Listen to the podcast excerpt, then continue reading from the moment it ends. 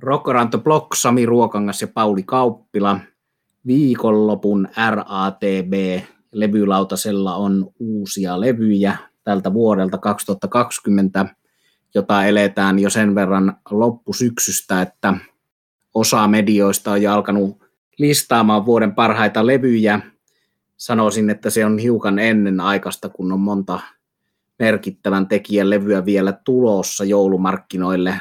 Tietysti se paljon puhuttu ACDC, mutta sitten myös Phil Campbell and the Bastard Sons muun muassa ja monta muutakin levyä tiedossa vielä tälle vuodelle, niin ei nyt ihan lyödä vielä vuoden parhaita kiinni, mutta katsotaan sitten, miten nämä minun ja Paulin valinnat pärjäävät, kun listataan vuoden levyjä myöhemmin tässä joulun kutveessa, katveessa, mutta minkälaista levyä olet, Pauli, ottanut tähän viikonloppuun lautaselle? Joo, no mä tsekkailin tuossa tosiaan vuoden aikana tehtyjä julkaisuja ja, ja tota niin, uutta kuin vanhaakin materiaali. Ja tota, musiikin striimauksesta sen verran, että niin, niin tota, ongelmallista kuin se ehkä onkin tällä hetkellä ainakin tuon artistin revenuen kannalta, niin on se kyllä sillä tavalla mainiota, että pääsee aina tutustumaan laajemminkin, kun lukee jostain ja löytää kiinnostavaa, kuunneltavaa. Aikamoisen levybudjetin noin rahallisesti tarvisi, jos haluaisi kaikki, kaikki nämä testata vanhaan malliin. Mutta joo, vanha bändi, monta muutosta ja taistelua matkan varrella kokenut Pearl Jam vakuutti minut ainakin tällä, ainakin minut tällä uusimmalla julkaisullaan. Että, ja onhan se saanut se levy, eli tämä Gigaton albumi, niin todella hyvän vastaanoton kaiken kaikkiaan. Ja syystä mä sanoisin sentään kuitenkin vuonna 90 jo perustettu Pearl Jam soittaa tällä levyllä melkein alkuperäisessä kokoonpanossaan. Ja niin kuin dikkarit tietää, niin bändihän on tietysti näitä Seattlen grunge-lahjoja maailmalle, että siellä oli nämä nimekkäät Nirvana, Alice in Chains ja Soundgarden samaan aikaan lyömässä läpi.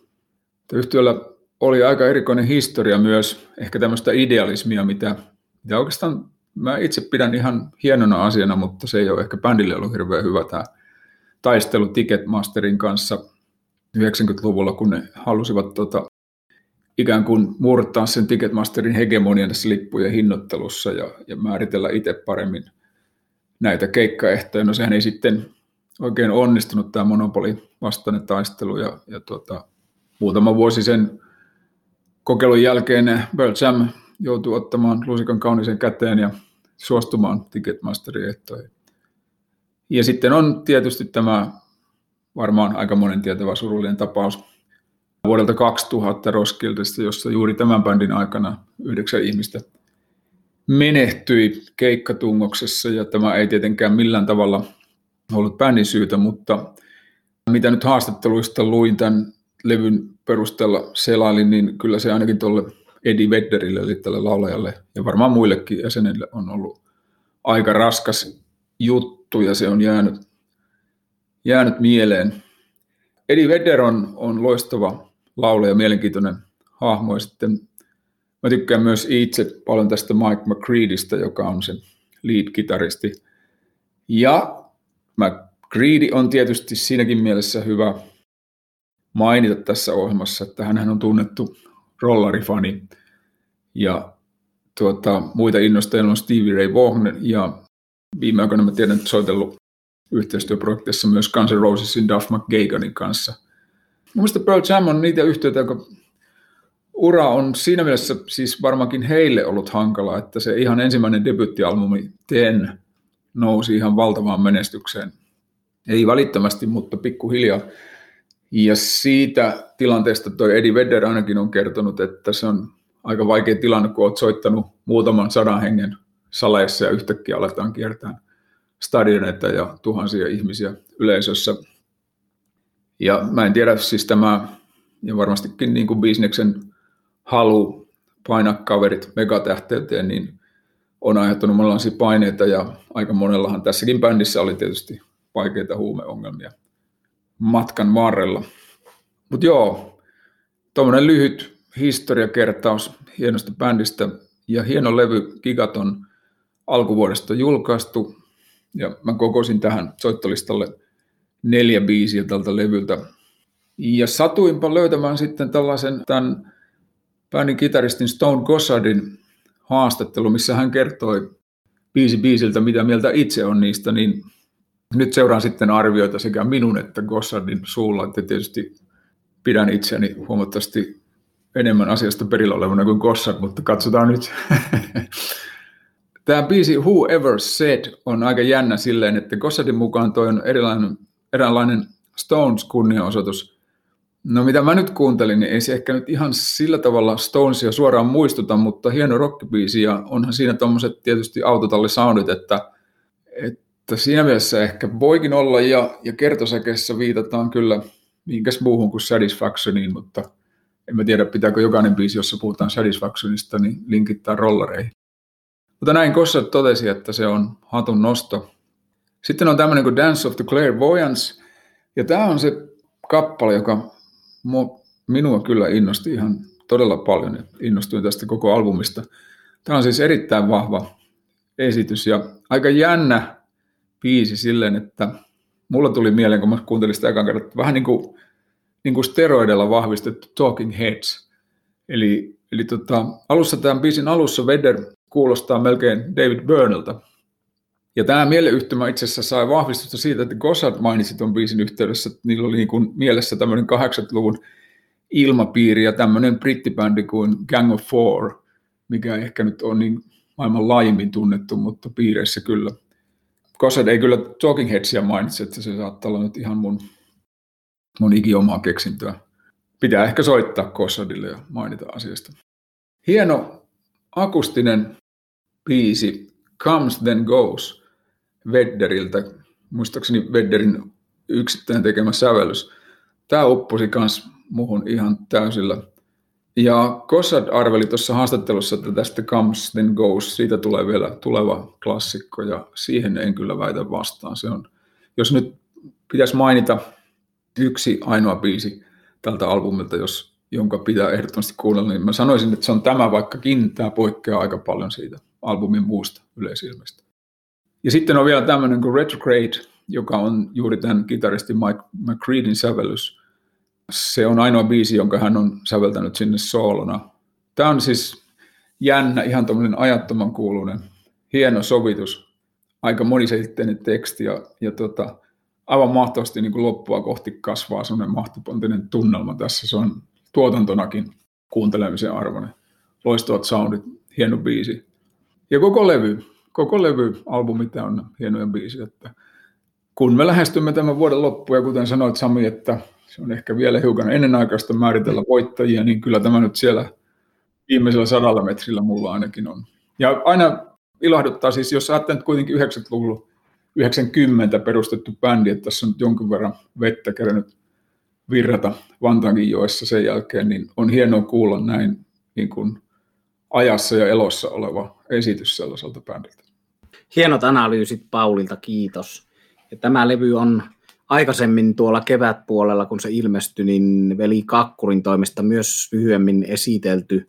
Jos joku haluaa kaivaa sen lähetyksen, voi sitten vertailla, mutta Paulilta tuli paljon mielenkiintoista juttua ja todella hyvä, että en kertonut sulle, että, että Juha on tästä puhunut, että et jättänyt sen takia tekemättä, koska sulta tuli noin hyvät analyysit ja sen verran merkittävä tapaus tänä vuonna, että ei haittaa, vaikka sitä käsitellään kahteen kertaan ja tosiaan siitäkin syystä, että tämä vuosi lähestyy loppua ja tämä on varmasti monelle siellä vuoden tärkeiden julkaisujen joukossa. Mä tunnustan tässä kohtaa, että mä en ole kuullut tota kuin, olisinko kolme biisiä, ja mä ehkä tunnustan senkin, että mulla on jossain määrin semmoinen semmoinen tuota, ristiriitainen, hankala suhde tähän Pöltsän bändiin, että se on, on selkeästi niin kuin vähiten tuttu mulle näistä edustamansa genren ja 90-luvun bändeistä, että Soundgarden ja toi tota, Alice in Chains on paljon tutumpia. Ja sitten tuli semmoinenkin muisto, mä sanon sen nyt heti muistaessa väliin, että mä oon nähnyt siis sitten Soundgardenin viimeisen kerran, kun sen bändin näin 2014 Lontoossa Hyde Parkissa sillä tavalla, että tämä Mike McReady, tämä Birdsamin kitaristi, oli vierellinen siinä Soundgardenin rivistössä soittamassa. Ja tosiaan siihen hankalaan suhteeseen liittyy se, että mä tunnustan senkin, että 90-luvun alkupuolella, kun on asunut Turussa ja opiskellut siellä yliopistossa ja asuin siellä Nummenpakalla semmoisessa puutalossa, terveisiä vaan naapurin Hannulle postinkantajalle, jonka kanssa joimme kotiviiniä. Välillä hänen, hänen tekemänsä kotiviiniä saattoi Hannu keskellä yötä herättää minut maistamaan kotiviiniä, kun olin lähdössä jakamaan postia polkupyörällä, niin saattoi aamu kolmelta koputtaa ovelle ja välillä se oli hauskaa, mutta välillä se ei ollut kauhean kiva herätä siihen koputteluun, mutta, mutta anyway, niin niihin aikoihin sitten myöskin seurustelin erään henkilön, tässä tapauksessa naisen kanssa, joka harrasti kovasti Pearl Jamia ja se oli hänen suosikkibändinsä. Ja se ongelma ei ollut niinkään siinä, että minkälaista Jamin musiikki on, vaan se oli enemmän siinä, että mä kuuntelin siihen aikaan pääosin tuollaista vanhaa bluesia, soulia ja jatsia. Ja mulle oli tosi vaikea niin päästä sisälle siihen, mitä on Pearl Jam, vaikka tämä mun tyttöystäväni yritti sitä soittaa hyvin ahkerasti mulle, niin sitten mä niin kuin en millään tavalla saanut siitä mitään otetta, että se meni toisesta korvasta sisään ja toisesta ulos, ja sitten mä koitin jotenkin niin kuin, että jos ei se ole Muddy Waters tai Howley Wolf tai T-Bone Walker, mitä, mitä kuunnellaan, niin sitten jotain niin kuin Aerosmithia ja Led Zeppelinia ja tämmöisiä, että nämä nyt on sentään kuitenkin hyviä bändejä verrattuna tähän Jamiin, mutta se oli semmoinen aikansa ongelma, että ihmisillä välillä on tämmöisiä, että jostakin ei saa otetta, mutta ihan hyvältä on kuulostanut toi nyt toi, toi uusi levy, ja se oli varmaan sitä, että oli niinku minun kannaltani väärään aikaan väärässä paikassa. Meillä kaikilla, niin kuin voisi sanoa, intohimoisilla musadikkarilla on varmaan näitä kausia, että silloin oli, ja, ja varsinkin nuorempana oli tietysti tämä, että oli yhtä ainoa ja oikeaa tai yhtä ainoa kovin kiinnostava, mutta täytyy vain mainita tuosta, mitä sä sanoit, että mitkä tunnet tavallaan näistä, sanotaanko niin kuin crunch-veljeksistä, bändeistä, niin ei ole crunchi, mutta siihen Soundgardenin liittyen, niin pitää ottaa jossakin lähetyksessä toi Audioslave, Audioslave, joka kovin lyhyen uran teki, mutta kerkesi tehdä yhden todella hyvän ja toisen hyvän levyn ainakin. Joo, sitä dikkailin heti tosiaan, kun se eka levy ilmestyi. Ja sehän oli aika tuommoista free kautta jopa free bad company Kyllä. musaa, eli, eli suoraan niin kuin, niin kuin minun musiikkia. Ja sitten taas siihen soulin funkiharrastukseen osui myös se toinen levy, missä oli puhaltajia ja muuta, mutta se oli kyllä se eka parempi. Mutta joo, siis äh, kiinnostava, kiinnostava levy Pearl Jam. Ja sitten oma levyni on ruotsalainen Sorcerer, joka on tämmöinen, sanotaanko nyt vaikka niin, että kun Ruotsista tulee taattua laatua Hevin puolella, että viime vuonna kun oli Candlemass vuoden levyissä mulla siellä loppuvuodesta, jossa oli Toni Ajomi Black Sabbathin kitaristi vierailijana, niin tälläkin Sorcererilla voisi olla Toni Ajomi vierailijana, koska tämä on niin paljon Black Sabbath-pohjasta tämmöistä melodista duumia, tai sitten sitä voi luokitella myös ihan perusheviksi.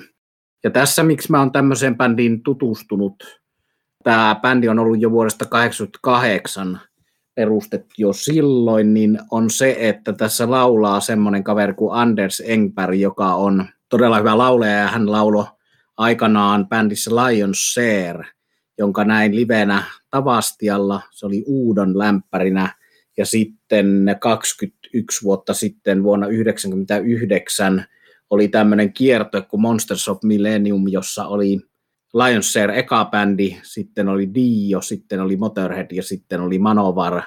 Ja sitä bändi kierto, että käytiin settiä, käytiin katsomassa sekä Turussa että Helsingissä. Siinä oli myös tämä Lionshare ja Lionshare soitti aika jännää sellaista pykälän progressiivista perusheviä silloin 90-luvulla, joka ei ollut ollenkaan muotia silloin, viitaten just näihin Pearl ja muihin, mutta sen paria ekaa, kolmea ekaa levyä tuli kyllä kuunneltua 90-luvulla tämän Lionsharein ja Anders Engbergin laulua varsinkin. No tässä Sorcererissa on sitten jännä juttu se, että tässä on tosiaan perustajana tuommoinen basisti Johnny Hagel, joka on 88 perustanut tämä rumpali Tommy Carsonin ja kitaristi Peter Furulidin kanssa.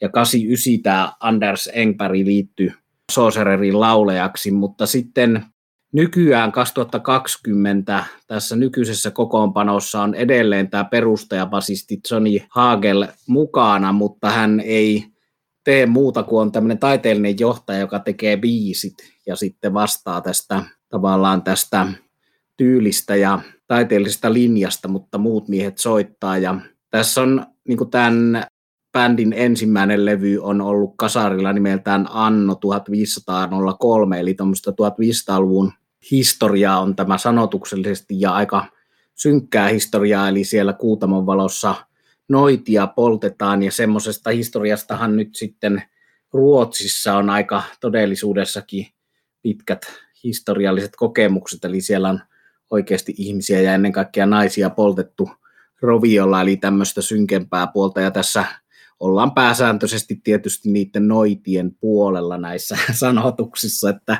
että on hyvä. Ei, ei, ole, ei ole sille mitään kristillistä heviä, vaikka täällä tulee paljon tuommoista munkkilaulua ja latinankielistä veisaamista, josta tulee sitten Black Sabbathin Tyr-albumi mieleen, Eli jos joku tykkää noista Black Sabbathin levyistä, jolla ei laulanut Ozzy Osbourne eikä laulanut Ronnie James Dio, vaan laulo Tony Martin, niin tämä on siihen hyvää jatkumoa.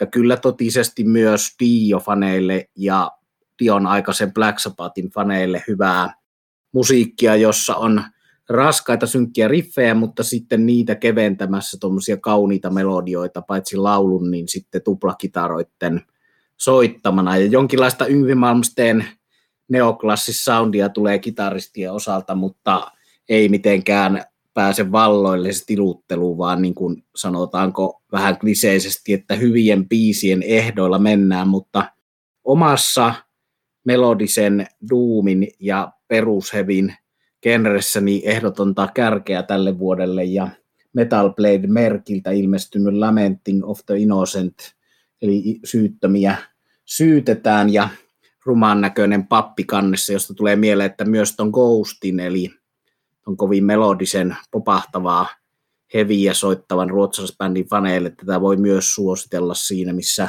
jonkun Black Sabbathinkin faneille.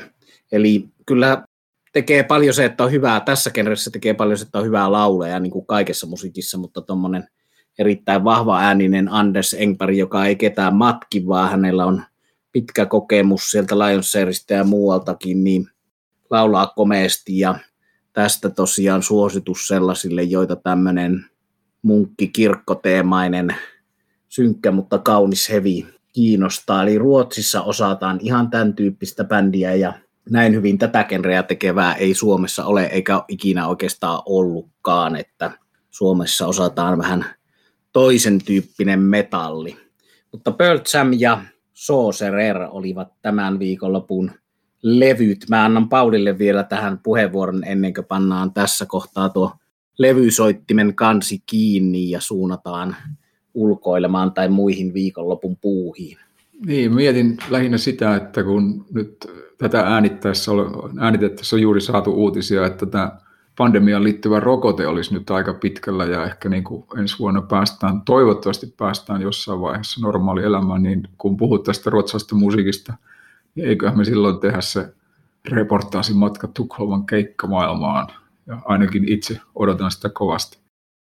Joo, näin me teemme ja sieltä raportoidaan Tukholmasta sitten kitaraliikkeestä ja levyliikkeestä ja jostakin anniskeluravintoloista, mutta tota, täytyy semmoinen sanoa, että tuohon Ruotsiin ja, ja ensi, ensi vuoteen Toivo elää, niin Sweden Rockhan on tällä viikolla julkistanut esiintyjät ja siellä oli yhtenä tämä Sorcerer on siellä 21 kesäkuussa, jos se festari toteutuu, niin esiintymässä Sweden Rockissa, eli, eli hyvä syy ottaa tämä levy, jos on suunnitteilla pyrkimys mennä sinne Sweden Rockiin, mutta nähtäväksi jää. Ja kohta kun tästä lähdemme, lopetamme tämän äänityksen, niin minä ainakin hyppään autoon ja pistän sekä Sorcerin että Pearl Jamin meidän hyvältä listalta soimaan. Joo, se olikin tärkeä huomio Paulilta, eli kuunnelkaa soittolistat, käykää tsekkaamassa meidän Facebook-sivut tykkäämässä ja jakakaa sydämenne kyllyydestä tätä tärkeää asiaa muillekin ihmisille, jotka ehkä haluaisivat meidän podcasteja kuulla ja sen kautta kuulla näistä hienoista bändeistä, kuten Sorcerer ja Pearl Jam. Mutta tämmöisiin juttuihin lopetetaan tämän viikonlopun viikonloppujakso. Kiitos, että kuuntelit. Me olimme Sami Ruokangas ja Pauli Kauppila.